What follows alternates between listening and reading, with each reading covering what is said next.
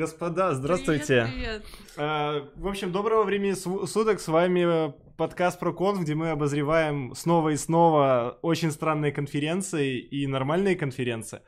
Вот, со всего мира, а, потому что вообще никто этого не делает, и мы решили каждую неделю делиться огромным количеством знаний, которые выливаются в интернет с вами, перерабатывать его и доносить только самое-самое интересное. Вот. А, Потому что вы можете пропустить что-то интересное, а вот мы возьмем и расскажем. Или А- наоборот посоветуем, что не нужно смотреть, не тратить время. Да. А, Сегодня мы будем обозревать очень странную конференцию, ну, на мой взгляд, а, которая называется CodeConf, кото- которая прошла в 2018 году и которая именует себя как Continuous Delivery и DevOps конференция в Скандинавии, вот. А вообще она прошла в Копенгагене, так что крутая конференция, наверное. Но и там было не так много докладчиков, около 20. В общем, ребята, что вы можете... А, да, и с, и с нами сегодня гость. Вот, представлю гостя. Это Юра Калида. А Что ты можешь рассказать о себе? Да, всем привет еще раз. А, Про себя могу рассказать то, что пока Валик уехал а, в Англию знакомиться с братом принца, мне пришлось немножко помочь ему и записаться на конференцию вместо него.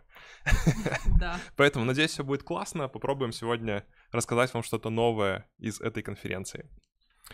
Так, я вижу, что Мы тебя поставили первым, чтобы ты не Да, расслаблялся. да. Внезапно, внезапно я оказался первым. Хорошо. А, Начнем мы, значит, наш рассказ с доклада, который, который предлагал Питер Торнгрен. А, И доклад этот был про а, тестирование и continu- continuous delivery для а, систем, а, которые управляют автоматическими траками. Опа. А, Тема была интересная, причем, что я могу сказать, что была интересна именно тема. То есть само тестирование, почему, э, скажем так, не вызвало у меня особенного восторга, потому что, ну вот, представьте, как бы вы тестировали такую систему. То есть настоящие траки. Ну, прям, да, у вас такой парк траков, вам нужно это все там как-то тестировать, потом обновлять, тестировать, обновлять. Как бы вы это делали? Ну, я нанял а, какого-нибудь а, известного спортсмена или актера, вот. Он бы помогал бы тестировать.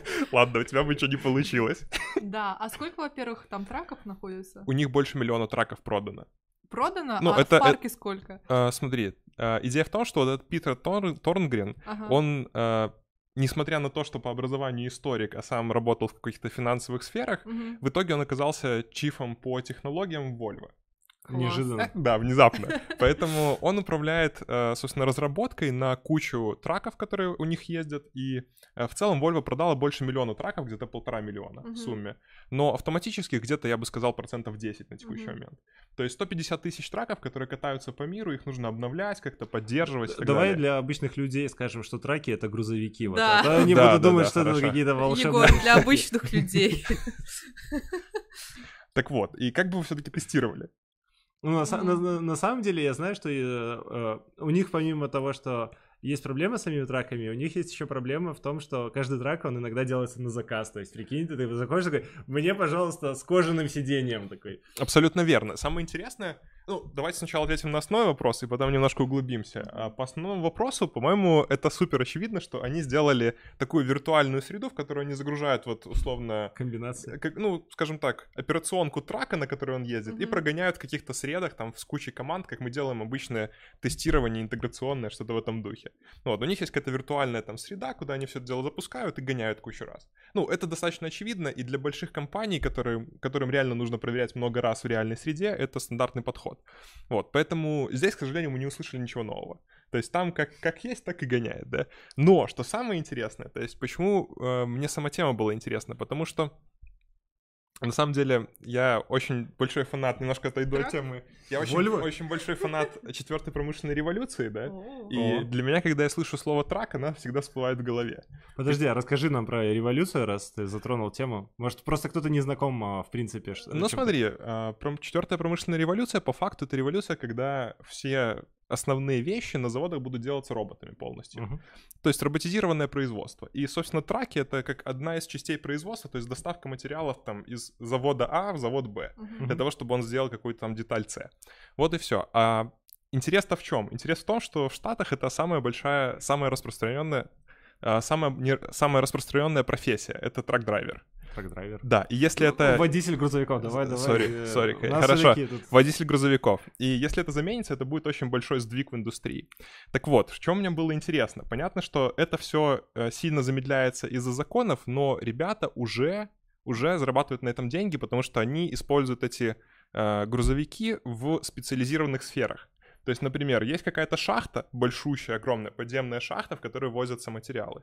И они туда поставляют свои грузовики, они уже И ездят этим дальнобойщики вот. по шахте такой. Да-да-да, вроде этого. Или там внутри завода, если огромный завод. И вот он рассказывал как раз-таки, что они могут тестировать это как раз-таки на таких вот небольших площадках, Мгм. собственно, где у них нет проблем с законом никаких. И поэтому это уже, скажем так, финансово выгодный рынок, и поэтому сюда вливается большое количество денег, и, собственно, отсю- отсюда взялась эта тема с тестированием. Вот, и по, по факту вот эта виртуальная среда позволяет им достаточно быстро тестировать все, получать какой-то фидбэк и обновлять их софт, скажем так, в, быстрых темпах. Вот и все. Э, Ну, я, я тоже так немножко знаком с темой э, всякой автоматизации. Ну, на, на мой ну, такой сугубый взгляд, где-то в доставке занято, ну, именно водители, да, водители грузовиков, это примерно 20% населения вообще. И, ну, если их автоматизировать, то, скорее всего, они начнут голодать, грабить и убивать. И будет не светлое будущее, а такое себе будущее. Ну, скажем так, главное, что это будущее, правильно? То есть я бы не хотел двигаться в прошлое, если бы, скажем, нет, давайте мы все будем делать по-старому всегда, но будущее, оно на то и будущее, то есть что-то изменится. Понятно, что не будут все голодать, и как-то это все поменяется, то что иначе, ну, согласись, тебе вряд ли было бы классно выходить из дома и э, видеть, что по, под домом у тебя стоит там три человека с ножом и ждут, чтобы тебя это, Водители грузовиков такие, Да, с да, да. рулями такие. прошлого водителя грузовиков, все правильно. То есть это явно кто решится. А какие вообще риски? Вот, э, насколько я понимаю, наш грузовик будет без водителя, будет автопилот. А, В целом абсолютно верно, да. А, Рисков много, скажем прямо. Меня всегда сразу же... а, Меня это очень смущает, честно. Мне кажется, будут тестировщики грузовиков, такие специально обученные тестировщики. Мануальщики, да. Знаете даже в чем основная проблема? Вот э, смотрите, простой вопрос. То есть в машине что есть? Есть тормоза, есть э, ну, силовая установка, которая позволяет разгоняться, да? Ну, много Что чего есть. сильнее? Ну, основное, основной момент. Ну, еще раздатка есть всякая. что сильнее? Тормоза либо двигатель? А, да, там все, все, сильнее. То есть э, сила трения. Если у тебя трение нормальное, то как бы тормоза э, что угодно остановят. Если у тебя трение там недостаточное, то будет проскальзывать. и Будет... Интересный момент как раз-таки в том, что двигатель всегда сильнее. То есть в текущих машинах, э, даже если максимально нажать на тормоз, словом, включить первую передачу и давануть газ, ты поедешь. Тормоза будут гореть, там просто на максимальном давлении. Ты поедешь, не проблема. Так и в чем проблема? Проблема в том, что мне всегда вспоминаются видео, вы знаете, что э, было очень много проблем с, э, как это правильно называется, sudden acceleration. Это внезапное, скажем так, не- Возгорание? нет, нет, именно ускорение. То есть Ускорение. так как машины много сейчас есть электроники внутри, то из-за некоторых ошиб, ошибках в этой электронике машины просто, вот ты едешь-едешь на автомате, да, и машина внезапно начинает ускоряться. Как будто Мгм. газ в пол, а ты, а ты же даешь на тормоз. Да. И так погибло много людей в Штатах. То есть это, это была распространенная проблема у... Я забыл, у какой компании, к сожалению. У Элона Маска. Нет, нет, слава богу, нет. Но я говорю, что мне эта проблема всегда вспоминается, когда я думаю об автоматическом, автоматических грузовиках. Мне, кажется, у них много проблем, включая даже, ну, окей, они в виртуальной среде что-то там натестировали, а потом такие, оу, давайте соберем грузовик, его собирают, а там, например, руль не прикрутили. Он такой просто отваливается. То есть ты не можешь это протестировать в виртуальной среде. Кстати, очень прикольный момент. Он рассказывал, а, как у них в целом виртуальная среда работает. Казалось бы, проще всего взять и сделать что-то в, духе компьютерной виртуальной реальности, где там и грузовички бегают и так далее. Но ребята пошли дальше, то есть у них на грузовике установлено там что-то в районе 20 тысяч датчиков. То есть прям вот почти на каждом грузовике, который они выпускают, там от 10 до 20 тысяч датчиков. И все эти датчики считывают информацию при любых маневрах. То есть, условно, грузовик ехал, ему нужно было повернуть направо, да, окей, он все считал, все данные, как это поворачивать, нагрузка на колеса и так далее, и так далее. И все эти данные в итоге используются в их виртуальной системе для того, чтобы все это, скажем так, проверить. Как у Маска. Ну вот, наверное, да, очень близко. И это очень классно, потому что они реально тестируют не просто там, вот поверни направо, он повернул, да, Мгм. а нет, они прям типа берут данные из реального мира и говорят, так, если поворачиваешь направо, у тебя вот такие штуки происходят, и ничего не отвалилось в этот раз. Такие, Мгм. о, круто. Ну, прям, это внушает какой-то уровень доверия. Ну, на самом деле, да. То есть, ну, если судить по тому, как а, развивается автоматический автопром, то вот и- и в зависимости от того, как пользователи будут отдавать свои данные со своих машин, да, через интернет там или по кабелю как-нибудь на СТО, то тем лучше будет транспорт, и, скорее всего, ну, рано или поздно запретят обычных мануальных водителей. Будем надеяться. Мне это, честно говоря, не внушает Ну, а вот э, по поводу доклада Питера, что ты можешь сказать? Он тебе понравился, он тебе рассказал, что новое. Что, что ты из него можешь почерпнуть? Если вот я такой приду и попрошу тебя, расскажи вот про доклад, стоит его смотреть, что ты мне скажешь? Э, Я скажу, что смотреть, наверное, не стоит, потому что... Не в- стоит. Не стоит, потому что в докладе не было ничего нового. Э, Из интересного Питер говорил, что Volvo выпустила в открытый доступ, э, собственно, фреймворк для тестирования, вот, который они используют. Если у вас такой. есть грузовики, то А есть в целом это достаточно интересно, потому что они хотят сделать его open source, и чтобы другие производители использовали их фреймворк для вот э, создания таких вот систем грузовых. А у меня такие есть инди-производители У грузовиков. меня есть друзья, у которых есть грузовики. Может быть, как-то их направить? Не, я думаю, они там не срастется, но в целом, да. В целом, э, идея неплохая, но когда я поискал в открытом доступе, нигде ничего не обнаружилось. Поэтому, ну, наверное, Volvo только еще запланировали, что это когда-то будет. Вот, Тогда ты ответил будем на мой ожидать. вопрос. Когда это вообще планируется? Пролоббировано ли это? И вообще в целом? Просто Питер сказал, что это уже сделано. А, Понимаете, ну это как, ну, это как обычно, ну, бывает. В его приватном репозитории на работе все за open source. Скажу так, три да. коллаборатора, да. Хорошо, Ну, давайте пойдем дальше э, и пообсуждаем э, еще одну интересную тему, которую я хотел рассказать. На самом деле, вы замечали, как э, индусские докладчики готовятся к докладам? Вот. Я вот просто э, по тем конференциям, которые мы уже просмотрели, заметил одну тенденцию. То есть, если вы встречаете какое-то индусское имя в докладчиках, Ага. Скорее всего, он будет пересказывать документацию. Вот. Этот парень пошел дальше, и он просто пересказал книжку. Вот. Э, Книжка так и называется, точно так же, как его доклад. И товарища зовут а, Сами Алжарора. Мне вот, кор- я не могу проговаривать такие имена, мне очень сложно. Окей. А, да. Он рассказывает а, доклад, который называется Cloud Native Continuous Delivery. То есть есть книжка книга? прям с таким же названием от Орели, то есть ей можно плюс-минус доверять, да? Да, да, да, да, да, точно. Да, и в книжке рассказывается, в принципе, про девопсинг, да? Ну, как бы, и, в принципе, у нас очень много докладов сегодня про Kubernetes, докер и все, что связано с вашими контейнерами. Ну, по крайней мере, у меня так было. А, И вот парень рассказал, единственное, что из его доклада я подчерпнул, то, что есть э, гит- э, методология такая, которая которая называется GitOps. Да? То есть все остальное можно в книжке почитать, а это он от себя добавил. Вот. А, Кто знает, что такое GitOps? GitOps? GitOps. Это якобы развертывание на, на, в гите где-то, где-то на гитхабе. Да, вот когда у вас есть ко- в команде завелся DevOps, а, я, я специально открыл на, э, на этом Звучит странно. Да, э, я специально открыл на Википедии, что такое DevOps, чтобы не ошибиться, да. То есть DevOps — это акроним, да, э, Мгм. набор практик, нацеленных на активное води- взаимодействие специалистов э, по разработке со специалистами по информационным технологиям. Добавляя ко всему обслуживанию этому- и всему такому. Да, то есть это не ин- инженеры как так- Да, таковые, это то есть это, это методология. DevOps инженеры, вот мне э, рассказывал тоже знакомый, а, если ты называешь себя DevOps а, инженером, инженер, а, инженером, а, то это то же самое, что называть себя agile инженер. Ну, то есть это методологии, а не как таковая профессия. Да, тяжело научиться там 5 лет девопсингу, да. Ну, ко мне просто подвинули сейчас. Так вот, а GitOps это немножко другое. Вот, если мы говорим про GitOps, то это именно уже некая практика, это как фреймворк, да, то есть э, как React. Есть какие-то принципы, на которых ты делаешь какой-то там JavaScript. А с GitOps то же самое. У тебя point of truth является Git. Если ты хочешь куда-то что-то залить, ты заливаешь все через Git. Чтобы если что-то где-то пошло не так, ты мог так раз и откатиться в обратную сторону. Мне просто интересно, а кто по-другому это делает? Я не знаю, ну, возможно, кто-то руками там э, деливерит, контейнерами. Хорошо, а можно узнать, а если вот они уже на продакшене, они GitOps тоже используют? Да, ну, основ- основная идея в том, что у тебя есть некий... Ну, я специально открыл схему, пытаюсь вот ее рассказать.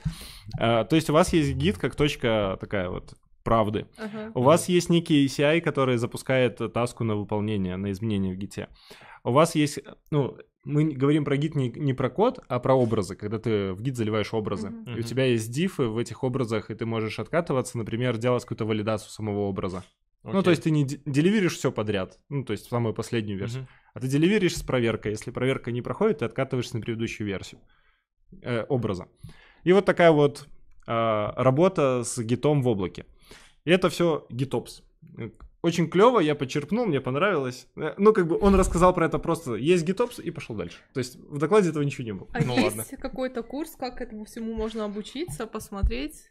Туториал. Возможно, книжку про Cloud Native Continuous Delivery можно почитать э, и уже, в принципе, немножко прокачаться эту тему. Хорошо. А второе интересное, то, что парень рассказывал, это про Kubernetes. Он показывал пример скриптов, э, YAML файл. Если Мгм. вы не знаете, что такое Kubernetes, то и слышали когда-нибудь, что такое докер, то Kubernetes это... А, кстати, прикольно-. Не, просто я, я почитал расшифровку Kubernetes. Ну, для меня, для русскоговорящего, ничего не значит слово, да? Для Ну, тебя значит бы- что-нибудь? Kubernetes? Да. Значит. Что? Но на русском я не объясню. Вот, а на русском в переводе значит к- кор- кормчий, рулевой. А, ты про это? Про перевод. Да, про перевод, Я это понял. смешно. А, а, э, во- Вообще Kubernetes это открытое программное обеспечение для автоматизации, развертывания, масштабирования и вообще, да, работы с контейнерами.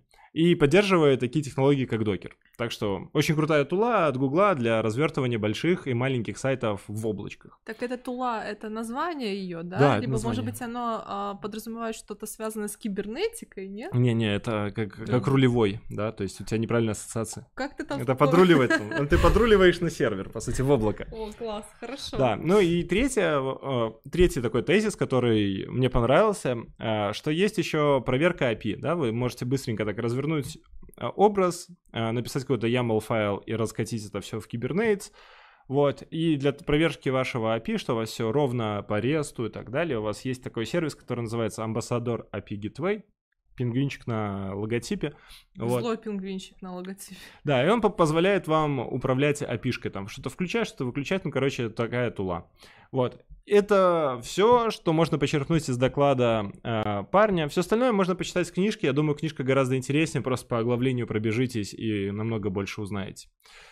Вот. Идем дальше. Что, Леся, ты можешь нам А, рассказать? Да, в общем, когда я увидела, что у нас есть такой доклад а, Кирана Бандалапати, я начинаю выговаривать их имена. А, Он рассказал про DevOps в Uber, то есть человек представляет Uber. Так как у меня слу- не так давно случился казус с Uber, мне стало интересно, в общем, как они там работают. Работают ли они там? Работают ли они там, да.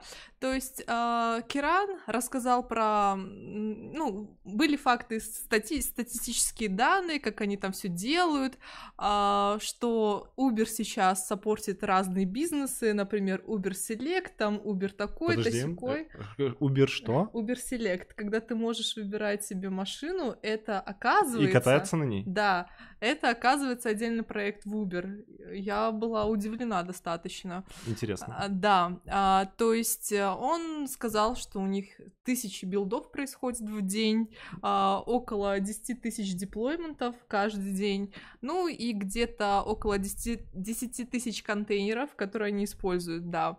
А, Ну, важно понимать, что это они делают не с одним продуктом, а у Uber много таких клонов Uber, типа Да. Uber Buy, Uber.ru и так далее, которые они разворачивают там отдельно. То есть это просто берем один продукт, умножаем там на 100 там с чем-то стран Мгм. и получаем...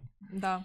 Ну, еди- вот был классный момент. Он рассказал, какие технологии используются при написании Uber вообще. Раньше они использовали э, PHP, затем они перешли на Go, а потом у них а, Core, Core Service Application.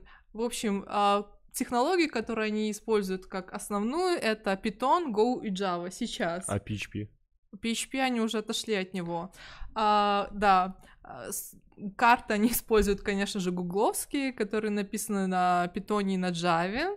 Ам, data, да- данные, а, они написаны на питоне и на Java, метрика у них на Go, и всего у них 200 тысяч репозиториев. Вот так. э, 200 тысяч... 200 тысяч? Подожди, подожди, ты, ты не Да. ошиблась? Это репозиториев или Да. это э, каких-то там, не знаю, Он сказал- контейнеров? Repos, репозитории, наверное. О, если это репозиторий, я, я, я прям... Мне просто грустно за людей, которые там работают. Они такие, типа, мы Ну, я обновили это. прям- словом, нет. Тяжело поверить, потому что... Ну, ладно, тогда хорошо, мы верим в количество билдов. Тут вопросов нет. Да, та- там, есть, ну, наверное, должен быть отдельный специалист, у меня который просто должен помнить, что есть что. Они все еще занимаются таксишками или вообще уже А, ракеты запускают? а, Нет, Типа с таким количеством Р- репозиториев. Ракеты они не запускают пока. Возможно, это тоже такой секретный проект, про который еще не, они не огласили. Называется Uber репозиторий. А, Uber Explosion. Да, а, вот. Но потом он рассказывал про как у них происходят деплои, что а, они прежде чем все выливать в продакшн, очень много тестируют, и у них есть а, определенная цитатка, которую они всегда говорят прежде тем, как запускать что-то в продакшн. Давай, А, сейчас я скажу ее. давай на хорошем английском. Да, если я ее найду. А, нет, я ее не найду сейчас, Почему? но потому что, наверное, я ее не пометила себе. Это хороший поинт. Так вообще тебе доклад Стой, понравился? нет, я еще классная штука, которую я узнала. Мне понравилось, но мне не понравилось а, то, как презентовался доклад. А, они используют разные фреймворки для тестирования. А, в общем, а, их клейм, их цитата звучала так, точнее даже не цитата, а их установка в Uber, то есть как работает вся компания, кома- вся команда разработчиков. Не было тестирования, в продакшн не заливаем. Капитан и очевидность, да? Вот. Ну, это же как бы общая практика. Там. Ну, они сказали, что мы делаем на это Ну, пока было на PHP, много было можно. акцентов. Возможно, да. То есть два фреймворка, которые они используют э, для тестирования. Первый называется Hailstorm. Слышали о таком? Э, тестир-. Да, Нет. Testing Framework. И U-Destroy Random Failure Injection Framework. Так это называется. А, в общем, первый Hailstorm, второй U-Destroy. А, это краткие названия тест- тестовых фреймворков, которые используются в Uber, если это все сжимать и четко, конкретно рассказывать. Потом... Но они не в open source, насколько я понимаю. Нет, Но оба из них звучат опасно. опасно звучат, да, ну, конечно же, это Uber. Ну, это В общем, тестировщики, да. Да, короче, а, мне очень понравилось, и я долго смеялась, когда в конце своего доклада Киран сказал а, «The most technical term at Uber — shit happens».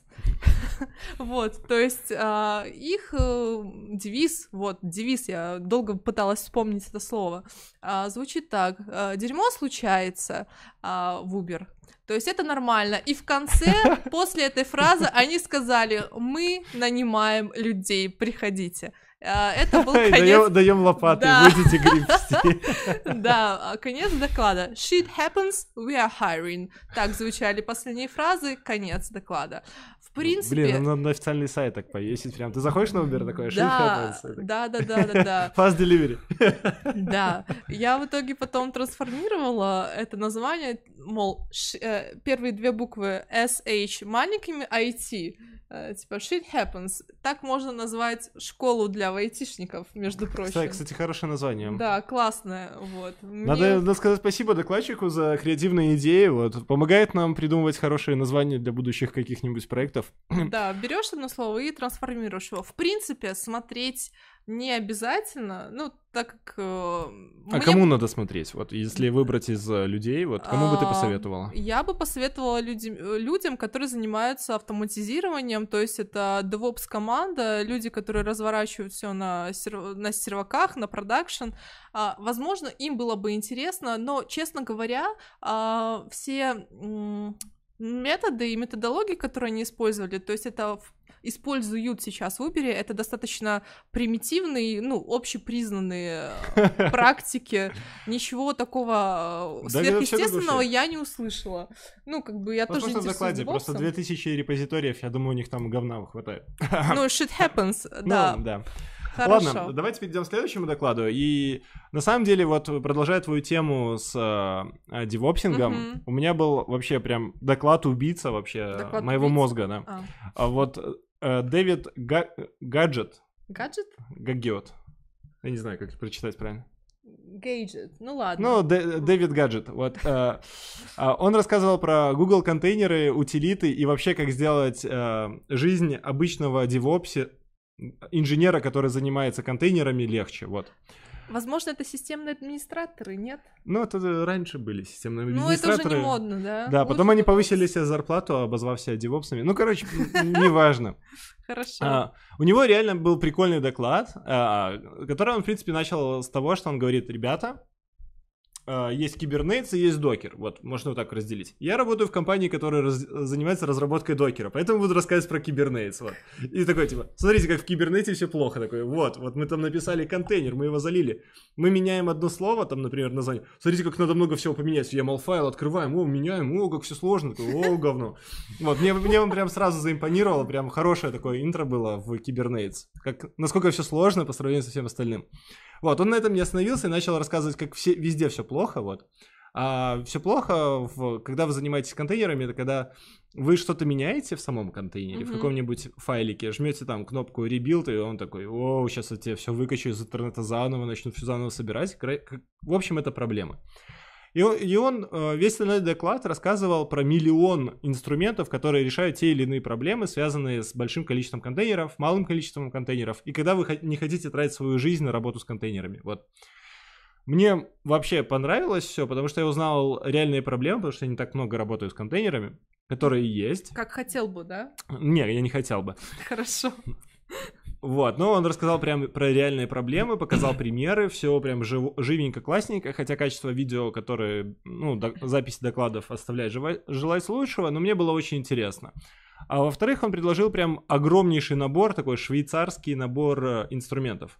Если представить, что вы в современный магазин приходите, э, ну, вы айтишник, вы приходите в какой-то айтишный ин- магазин инструментов, и вам говорят, о, сегодня у нас вот э, но- новое поступление, у нас тут продается React, он такой классный, там, с оберткой, и ты открываешь, а там вообще хуки, вау, и тебе там загружают твою корзину, там, ну, знаете, обычно эти продавцы по ушам ездят, ты такой прям берешь все, такой, класс, класс, это будет решать все мои проблемы. Вот это как раз доклад об этом. И он позволяет вам очень широко погрузиться. Я выписал себе немножко инструментов. Тут мне понравился сл- слайд, который называется «Бесконечный цикл боли и страданий». Вот. Э, Вот. Ну, Хорошо. Э, Он описывает то, какие проблемы бывают. Потому что а, если вы пишете контейнер, у вас а, иногда меняется код, который внутри контейнера. Мгм. Ну, разработчики разрабатывают, да, код меняется. Потом вы запускаете Docker build, билдуете это все. Потом вы запускаете а, run docker push для того, чтобы залить эти изменения в облачко. Потом вы изменяете ручками какие-нибудь YAML файлы, чтобы залить а, куда-нибудь в Kubernetes. Потом вы запускаете команду для загрузки в Kubernetes. Мгм. Потом вы еще это все проверяете. Ну, и если вдруг разработчики за это время, пока вы все это делали, успели что-то поменять, вы запускаете цикл заново. Ну, Короче, такая жизнь-боль. Идеально. Да. Это ж с утра до ночи можно заниматься. Да, од- один из инструментов, который немножко позволяет решать эту боль по докладу, да, это такой инструмент, который называется а, Scaffold, и его можно скачать из, на GitHub, он open source, и он лежит э, там, где Google Container Tools, да, то есть у Google есть огромная э, репа на GitHub, где лежит куча инструментов для DevOps инга. И вот эта штука позволяет прям много всего делать, но как бы я ей не пользовался, поэтому рекомендовать не буду. Но в докладе прям он хвалил, классная штука. Еще было интересно узнать про multistage build ы, когда у вас build не просто вы нажали а, там run или docker push там, вот, а у вас а, build это несколько шагов, и вы еще валидируете, что там если где-то кто-то облажался, то вы его там наказываете. И в конце ваша задача в multistage build е сделать максимально тоненький контейнер. То есть, ну, не хранить, например, node modules там в контейнере, чтобы у вас маленькая штучка была, которую вы зальете в облачко и сэкономите баб- баблишко. Вот. Ну, короче, интересная тема. Можно, ну, на основании его доклада можно на- выписать себе там тезисов штук 20, прогуглить и прям прокачаться в теме. Мгм. А, Классно. вот. А, На этом все. Про мой доклад. Я бы советовал. На самом деле, я бы советовал даже тем, кто вообще не знаком с контейнерами, с докером. Вы просто открываете этот доклад. Вот, с первых двух минут вам смешно. Вы начинаете смотреть на эти конфиги, как чувак меняет, потом понимаете, что тема нужная. Вот, он рассказывает основные боли, дает пару инструментов, а уже пока вы будете гуглить все инструменты и читать, что они делают, вы прям разберетесь, зачем это нужно.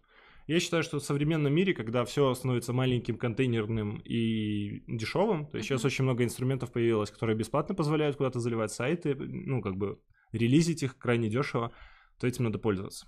Ну, как бы не знаешь современные тренды, ну, как бы ты вываливаешься. Окей, Классно, окей, хорошо. звучит классно. Ну, особенно, когда все становится не только контейнером, но и вообще бесконтейнерным. Вот про это как раз сейчас я и расскажу. Давай, расскажи нам про бесконтейнерный мир. Да, у нас следующий э, обзор доклада — это Давай. serverless in production. Условно, это, да, э, человек с именем Ян Куй нам рассказывал. А можно быстро сказать? Леся, попробуешь? Янкуй.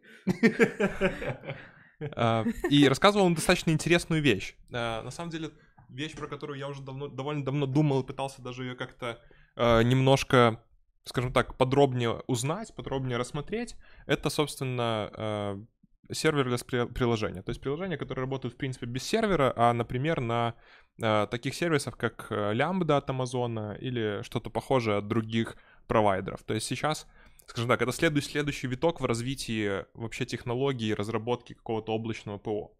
А, В целом, давайте даже вот по-другому проведем. Какие, какие ва- вам кажется будут проблемы от этого? Потому что, ну, От вы чего, понимаете, везде есть, везде есть плюсы, да, везде есть минусы. И сразу хочется знать минусы. На самом деле, я где-то полгода назад смотрел доклад одного девопса. Ну, как бы чел вот просто уехал в Калифорнию и работает там девопсом. Ну, как Да, бы такой- да, да. таким инженером по настройке серверов, всего такого. Он говорит, что у него есть два типа клиентов. Одни приходят и говорят, все, мы собираем все, что у нас есть, и переезжаем в облако. А вторые говорят, мы переехали в облако, нам надо собрать все вещи оттуда и переехать обратно на сервер. И он, короче, вот помогает одним переезжать, по сути, мог бы просто там квартиру сдавать. Ну Одних да, взял, да. там, другим сдал.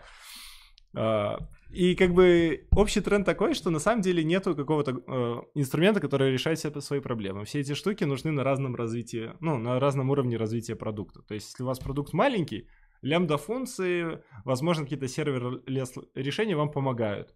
Если у вас идет а- активный рост компании, то есть вы там увеличиваетесь в 10 тысяч, там в тысячу раз в месяц, то, конечно, вот эти штуки единственное, что вам поможет. Блин, вот я бы хотел в тысячу раз в месяц. Ну, бывают всякие ситуации. А если вы растете крайне так стабильно и предсказуемо, вышли на какой-то оборот, то вам придется с этих вещей слазить, потому что, ну, это все стоит ни- нифига не дешево. То есть можно сделать дешевле. Идея очень правильная. а, Я бы сказал, правильная, но только немножко наоборот. То есть, когда мы маленькие, да, вам, вам serverless делать особенно смысла нету, а вот когда вы уже большие, то классно экономить на инфраструктуре, потому что, а, условно, когда вы совсем маленькие, то сэкономить из 100 долларов 99, ну, я не думаю, что это прям огромная, огромная экономия для компании. Вот. Нет, так э, смотри, эти все сервер лес- решения для маленькой компании, они условно бесплатны. Там у всех огромные лимиты. Ты, в принципе, если Да, у тебя да, просто да, сайт какой-то там, визитка или там сайт, скажем, 10 10 тысяч пользователей, ты там даже из лимитов не вывалишься. Да, все правильно. Но, опять же, я имею в виду, если мы экономим даже 99, даже 100% вот на оборудовании для маленькой компании, это всего лишь там 100 долларов. Ну, объективно, скажем, тысяча, да? Мгм. Вот. Но если это 100 миллионов, да, которые вы вкладываете ежегодно, там, просто чтобы поддержать, там, не знаю, тысячу серверов, то тут уже другие рамки, скажем так. Не, ну смотри, если у тебя, например, ты Google, да, вот Google, он же не хранит на серверах Amazon свою инфраструктуру, он хранит на своих серверах. На своих, А конечно. Почему? Потому что это интеллектуальная собственность. Amazon просто может, когда ты хранишь на его серверах, по сути, сделать копию, такой бэкапчик, и развернуть свой Google. Нет, все правильно, но, скажем так, это уже, скажем так, наверное, 10 самых топовых компаний в мире имеют свои огромные парки серверов. Не, я... Те, что поменьше... Даже Волком в Минске имеет очень огромный сервер, который просаивает, потому что они как бы, они такие, типа, наша инфраструктура, мы ее держим. Вот. В целом, в целом, может быть, может быть. Тут Ну, ничего не скажу, но... При больших компаниях, на самом деле, встает вопрос э, именно э, всяких NDA, безопасности и все. Мгм. Ни один безопасник тебе не скажет, типа, а давайте мы там в лямбда раскрутим. Было бы неплохо. Ну да, согласен. Э, Это тоже очень правильные моменты, э, но что вообще здесь вот мне еще интересно? Почему вот этот сервер, почему, скажем так, это считается, следующим витком? То есть, э, почему вообще был переход, отойдем на шаг назад, почему был переход от обычных серверов в облако? Зачем это происходило? Ну, потому что лениво, я думаю. Ты такой Лениво, конечно. Берешь такую железяку, идешь в сервер, ставишь свой компьютер, втыкаешь его в розетку и платишь каждый месяц. Что...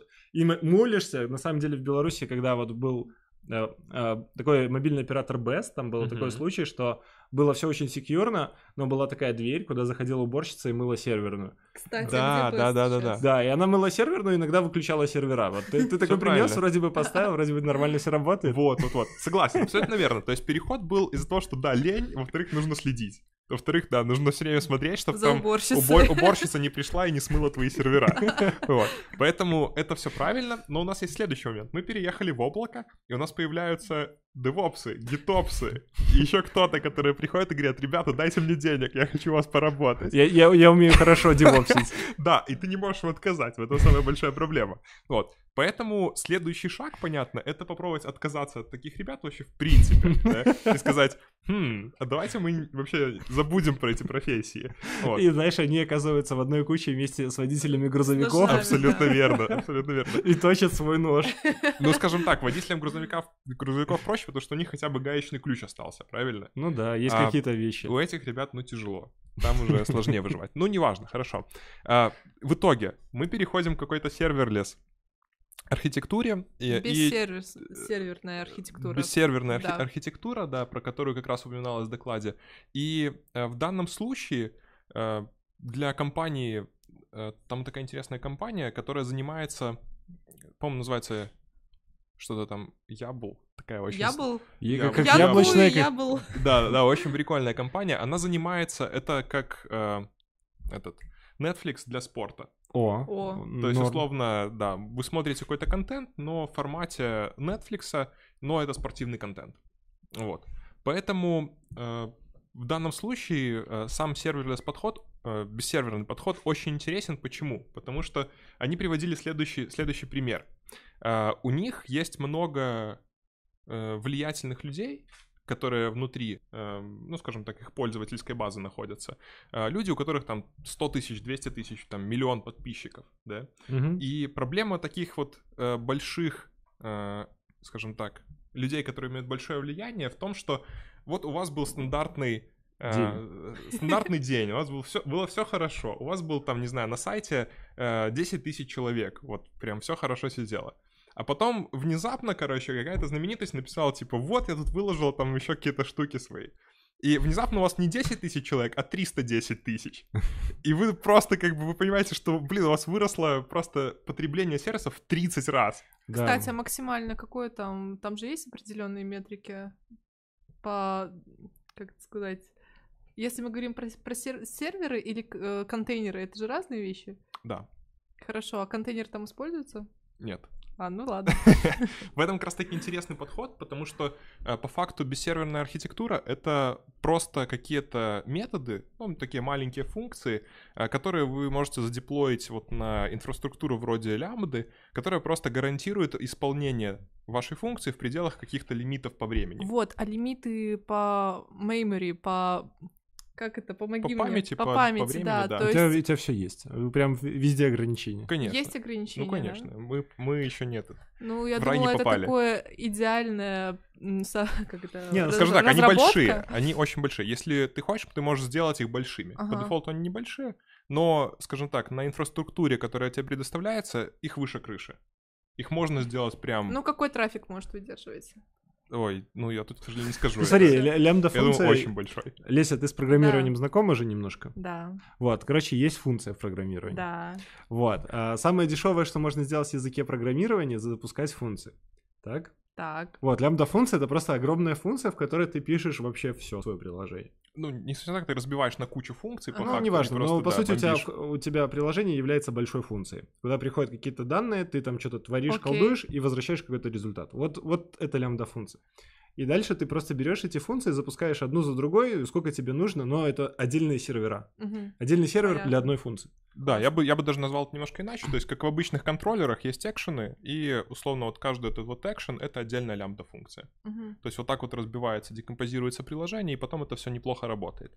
Вот. И в целом, да, это на самом деле неплохо работает, но я ждал в докладе больше, э, скажем так, нюансов, каких-то проблем, с которыми стол- столкнулись. Потому что даже я знаю компании, которые вот пробовали использовать такой подход, и я даже думал, что, блин, это ж так классно, без серверов, запускаем, все круто работает.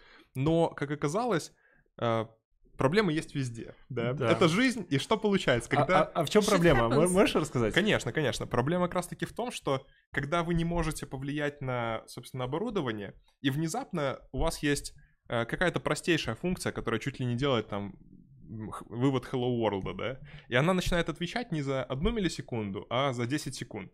Просто почему-то. У вас нет никаких данных, у вас нет доступа, чтобы это исправить. У вас просто лямбда работает так, что ответ э, на эту функцию 10 секунд длится. И у вас просто пользователи погибают, никто не может, там нажимает кнопку, а у вас все, все тупит, ждет чего-то там, ничего не происходит, и вы ничего не можете сделать. В принципе Отстойно ничего. как-то. Это типа, это прям беда. То есть, ну, для таких вещей, да, реально проблема, вы ничего не можете сделать. Еще то, что он рассказывал,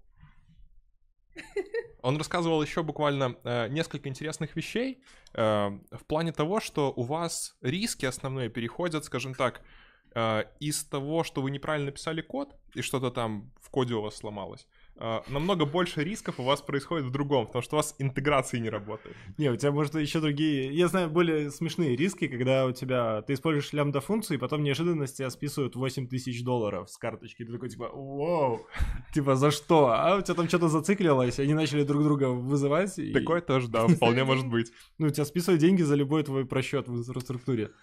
Ты прям рискуешь своими деньгами. Ты говоришь, оно будет работать, и ложишь деньги на стол. Ну, скажем так, там есть возможность Опасно. ограничить это, чтобы отключалось. Поэтому да, это, это очень важный момент, и это стоит озаботиться в в самом начале. Мгм. Вот. Э, Но интересный момент, вот да, который э, нужно упомянуть, это то, что когда они переходили на эту функцию, на вот это вот бессерверное решение, он упомянул, что у них всего в целом э, 150 эндпоинтов. То есть всего 150 функций, которые там крутятся. И я бы сказал, что это очень мало. Да, это вообще ни о чем. Это прям, вот я бы сказал, маленькое приложение какое-то небольшое, которому нужна большая производительность, вот как то, что мы видим Netflix для спорта, да. То есть в основном это просто контент и много одинаковых запросов. Я недавно Это читал подходит. историю про чуваков, которые сделали... Ну, в Европе, если знаете, там для многих э, таких государственных вещей э, есть стандартизированная API. Например, ты можешь через стандартизированную API по всей Европе, например, узнать расписание автобусов. К примеру. Мгм, мгм. Вот, чуваки запилили просто такое приложульку, такие вот просто студики, да, запилили приложульку, которая показывает расписание автобусов. Залили ее, и неожи- неожиданно этим приложулькой начало пользоваться 2 или 3 миллиона человек, и у них, короче, деньги так начали проседать, они начали уже брать кредиты, чтобы оплачивать эту приложульку. А все почему? Потому что они немного криво написали там функцию, и она, ну, вместо там мегабайтов отправляла сотни мегабайт просто за каждого пользователя. О. Просто выгружала ему всю базу туда. На, поддержи. И начали очень резко проседать. Ну и любые вот эти э, облачные штуки, там нет четкого тарифа. Тебе, не говорят, что это будет стоить там 5 долларов. Тебе говорят, там это будет 0, 0, там, ты такой, что это, что это за сумма такая? Вот. Ну и единственный способ, на мой взгляд, это реально вот брать что-то делать, потом просто за месяц трекать, сколько тебе денег списали. Если это много, ты такой садишься... Продавать это- квартиру, отдавать Да. долги. если это мало, ты такой, отлично, мы написали хорошее приложение. То есть я не нашел нормального способа, как тот же Amazon понять, сколько он с меня пишет. Там какого-то такого вменяемого калькулятора нет. Ну, прости, Amazon не может предсказать, что ты сейчас хочешь Так зациклить я свои даже не могу функции. предсказать, сколько это будет стоить. То есть мы в одинаковой ситуации. В целом я согласен. Но Amazon по-честному заберет твою квартиру, поэтому... Ну да, не все честно заберут тебя, раскулачат. Никаких проблем. Вот. э, Вернемся к докладу. Да. Э, Что, что э, Ян Куи хорошо рассказывал, хорошего рассказывал там. Он упомянул много интересных вещей, он упомянул фреймворки, serverless.com и дру- много других. В целом доклад интересный, я советую его посмотреть.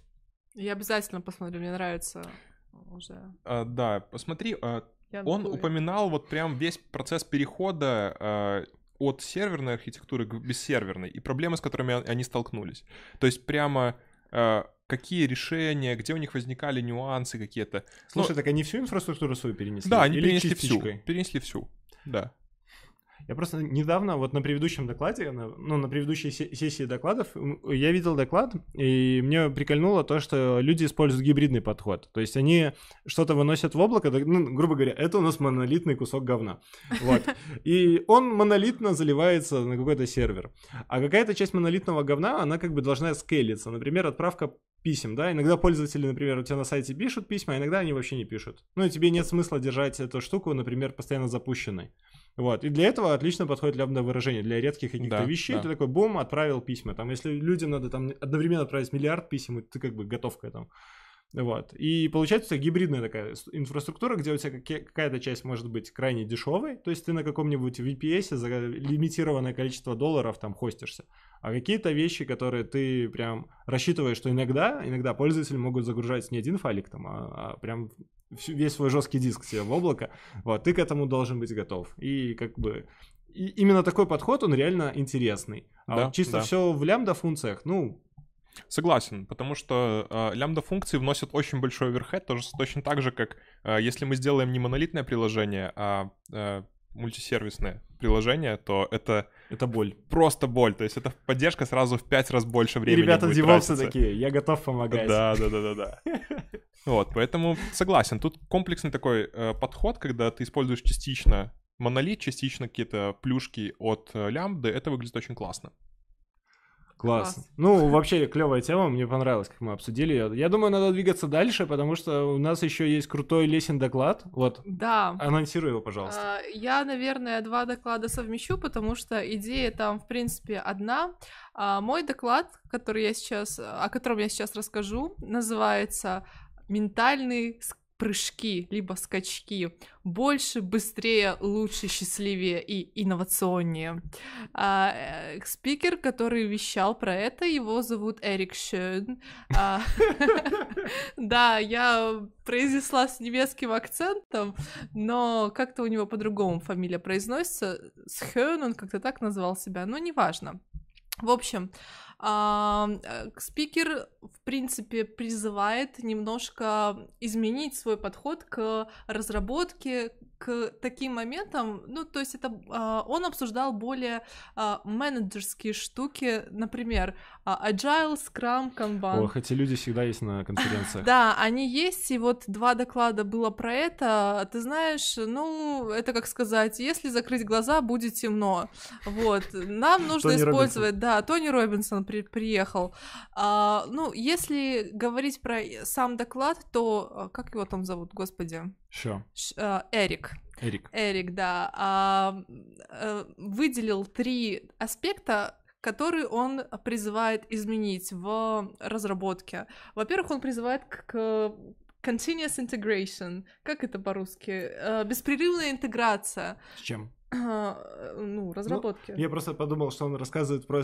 Вроде бы ты анонсировал, что он будет рассказывать про какие-то ментальные э, модели, про то, как правильно строить там agile, scrum, вот, и тут какие-то интеграции.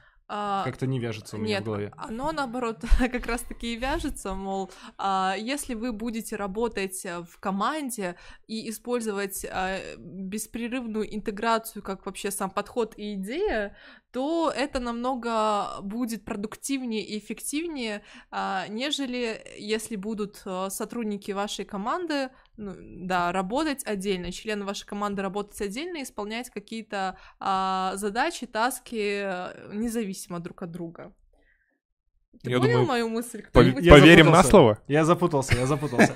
Э, э, Если резюмировать, то что, ну, так как я понял, да, то есть он говорит, типа, бригада рабочих на стройке работает лучше, чем один рабочий на стройке. Да. Именно так. Ну, э, так.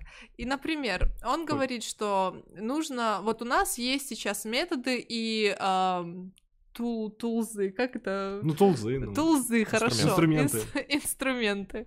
А, методы, инструменты. От этого нужно отходить и использовать принципы и а, общую идею, mindset, вот так это называется. То есть от методов и м, инструментов переходим к общим идеям и общим установкам в компании. А, другой пример. а,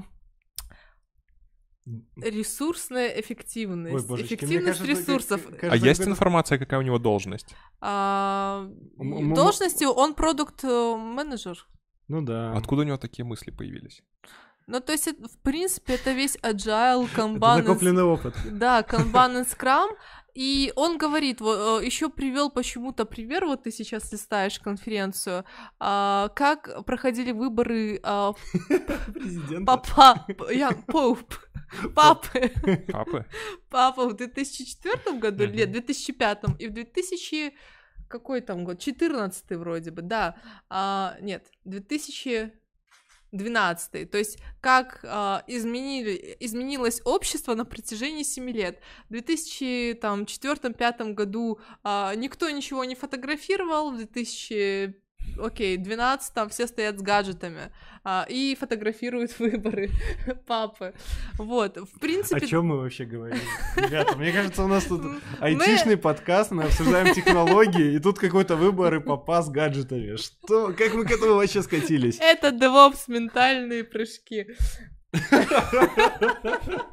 Мы изобрели новую методологию. Я, я именно к тому и веду, что два, э, я была разочарована двумя этими докладами, потому что, ну, ничего такого технологичного там не было. То есть там обсуждались подходы, которые используют в команде. А, и стоит использовать в компании. Слушай, мне кажется, этих людей специально зовут на такие конференции, вот знаешь, все идут на обед, и вот такой чувак выступает. Ну, это как lightning talk, наверное, это так можно назвать. Ну, ну надо, типа, занять слот. Он просто так вот, знаешь, такие вот в excel там план свой строит, такой, типа, о, у нас какая-то дыра, тут все пойдут куда-то там развлекаться. я себя не обманываю, то есть э, он говорит, что лучше работать все вместе, если э, нежели если вас разделят по отдельным там кабинкам, и вы будете работать отдельно. То есть, ну знаете, вот такой такое у меня э, возникло отвратительное ощущение, как от бизнес-молодости, когда говорят, надо быть, надо э, быть прогрессивным, надо думать глобально, твое, твое мышление глобально или недостаточно глобально? Ну, Закрой вот... глаза, будет темно. Да, используй скрам, будет хорошо. Вот. Вдохновение, что это, что это значит, что такое Lean и так далее. В общем, ну, такие моменты мне не очень понравились, потому что, в принципе, везде в компаниях сейчас используются, э, используются эти методологии, продукт-оунеры, скрам-мастера нам помогают, и вообще, в принципе, мы не задумываемся про это, потому что... Почему задумываемся? Это, это, это люди, которые вторгаются в нашу жизнь, заставляют Хорошо, тебя, по-моему, Егор заставил, вот пришел продукт оунер и сказал, сейчас мы сделаем а, табличку, а, точ, да, точнее, мы сейчас создадим доску, на которой мы напишем, что нам надо сделать, что сейчас происходит в процессе и к какому результату мы идем. И ты не можешь браться за другую таску, если у тебя не сделано предыдущее. И вот именно по этому сценарию ты будешь работать принципе, это, ну, как бы логично. Ну, это как заводик, да? Ты такой человек-заводик. Ты сидишь и такой, типа, взяли коробку, поставили коробку. Взяли новую коробку, да, поставили но коробку. мне, на самом деле, было удивительно это слушать 2000... Окей, доклад 2018 года. Ну, про это уже все давно знают. Ну, ну, ну блин, ну, смотри, он продуктовнер, он у себя там на воздесях там крутится. И откуда он знает, что сейчас в моде? Давайте дальше. Он решил проверить. Давайте дальше, да. Да. На самом деле, у меня был примерно такой же доклад, и я понял, что мы с Кати... Здравствуйте. Здравствуйте. У нас тут, у нас тут гости заходят, проверяют, что мы еще живы. Ладно, эм, э, суть в том, что у меня был доклад от Мартина Тхамалан, э, который кон- рассказывал про комплексные э, вещи э, в организациях, когда организация большая, и что происходит с девопсингом. Uh-huh. И на самом деле, на самом деле, э, у него была интересная штука. Ну, на самом деле, он точно так же, как и предыдущий твой докладчик, он рассказал, да. типа, надо делать хорошо, agile, большие компании, большие проблемы, надо решать, надо организовать людей, люди скучают, им надо работать. Ну, короче, это было очень сложно слушать. Но, в общем, я смотрел этот доклад в виде презентации, потому что он меня утомил очень быстро. И из доклада интересное можно почерпнуть это эти, знаете, такие фреймворки, которые не такие, не JS фреймворк, не там а Java фреймворк, а это бизнес фреймворк, который там просто такой диаграмма чего-нибудь фреймворк. Хорошо. Вот, одна из таких вещей у него была диаграмма Вука, да? Или что такое мир Вука? Вот, кто знает, что такое мир Вука? Не знаю. Звучит как что-то как японское. Да. А, а, идея такая, что мы живем в мире, о котором мы ничего не знаем да, то есть сегодня э, все пользуются макбуками, а завтра выходит э, Windows с каким-нибудь новым крутым апгрейдом, и все, и все такие типа, воу-воу-воу, макбуки говно, Windows э, рулит. То есть мы живем в мире, который может очень быстро измениться, и мы никак на это не можем повлиять. То есть мы можем повлиять э, только в каком-то своем маленьком там... То есть все предопределено, фатальность Не, мы да? просто... Мы слишком маленькие, чтобы изменить одновременно весь мир, да? То есть мы можем изменить чуть-чуть вокруг себя какое-то окружение, людей, на которых мы влияем, мы что-то можем сделать. А для... Вообще для мира мы как бы слишком мелкие. Вот. Э, И это мир ВУКа, да, постоянная типичная нестабильность. Если вы вот ищете в мире стабильности, то это не наш мир. Ну, как бы ракета Маска и вперед. Короче, диаграмма такая, что есть сложность, нестабильность, неопределенность и неоднозначность. И они время от времени меняются. И самое важное, например, когда есть неопределенность, это э, темп э, перемен, насколько быстро происходит не- неопределенность, да? Э, Часто меняются перемены или да, там регулируются, там раз в 10 лет доллар там дорожает или происходит финансовый кризис, что-то такое. А, Неопределенность настоящего эм, Ты сейчас как философ какой-то говоришь. да, но я пытаюсь объяснить, что такое ми- мир То есть. Егор, ты со мной согласен, что доклады, вот два моих, которые я обобщила, и вот твой, а, ты понима- разделяешь мою боль, да? То есть это объяснить очень сложно, это просто вода водой. Это не вода водой. На самом деле, если размышлять, вот, например, мы говорили про самоездящие э, грузовики Ага. и мир Вука, да, который меняется, да, вот. а, Егор стал адептом уже. Да, ну я просто к тому, что если появляются а, самоездящие грузовики, что будет следующим, да, на что, как они Мы все повлияют? попадем в мир Вука. Дв- 20% населения а, и- будут водителей бастовать, они будут кушать. Как, как, что, что, что, что мы, в каком мы мире окажемся? Непонятно. И вот это вот как раз об этом. То есть диаграмма об этом. То есть ты насчет этой диаграммы можешь какие-то поставить поинты в разные там категории и пощ- просчитать примерно так, с помощью уже какого-то инструмента, что примерно произойдет с большей вероятностью. То есть вот такая штука. Интересная, вокруг нее много чего можно почитать. А, ну, и, в принципе, из этого доклада еще было интересно э, то, как э, некоторые профессии влияют с рост- э, с- на размер компании. То есть, если вы в маленькой компании работаете, то, в принципе, DevOps-инженеры вам не особо нужны. Вы Мгм. сам себе и DevOps-инженер, и там, э, и Agile Agile-мастер, и все, что на земле угодно.